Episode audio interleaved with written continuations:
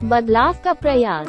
एक बार की बात है, माया नाम की एक छोटी लड़की थी जो एक छोटे से गाँव में रहती थी। माया के माता पिता गरीब किसान थे जो उसे स्कूल नहीं भेज सकते थे। माया अपने आसपास की दुनिया के बारे में जानने के लिए उत्सुक रहती थी और सीखना चाहती थी, लेकिन गरीब होने के कारण स्कूली शिक्षा तक उसकी पहुँच नहीं थी। एक दिन, शिक्षकों का एक समूह माया के गाँव आया और उन्होंने एक सामुदायिक विद्यालय शुरू किया। स्कूल सभी के लिए मुफ़्त था तो माया भी भाग लेने के अवसर पर कूद पड़ी। वो अपने गाँव से बाहर की दुनिया को जानने और एक्सप्लोर करने के लिए उत्साहित थी।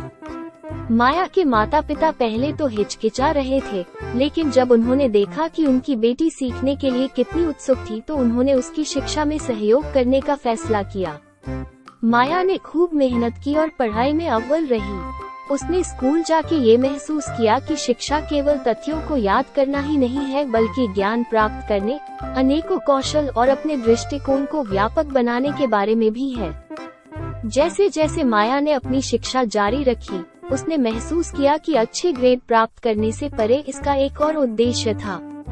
शिक्षा ने उसके लिए वे दरवाजे खोल दिए और उसे वे अवसर दिए जो उसने कभी सोचा भी नहीं था।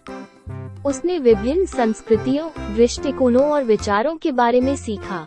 उसने अपने सपनों को साकार करने और अपने समुदाय में बदलाव लाने का आत्मविश्वास हासिल किया।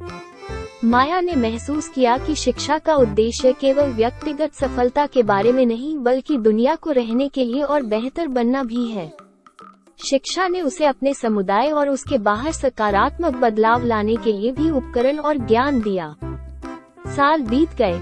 और माया ने कॉलेज से सम्मान के साथ स्नातक किया। माया अब समझ चुकी थी कि अगर उसको ये मौका ना मिला होता तो वो भी आज यहाँ ना होती। इसलिए उसने किसी नौकरी के पीछे न भागकर अपने अपने गाँव की युवा लड़कियों को भी अच्छा जीवन देने का फैसला किया। वो अपने गाँव लौट आई और अपनी शिक्षा से अपने समुदाय की मदद की।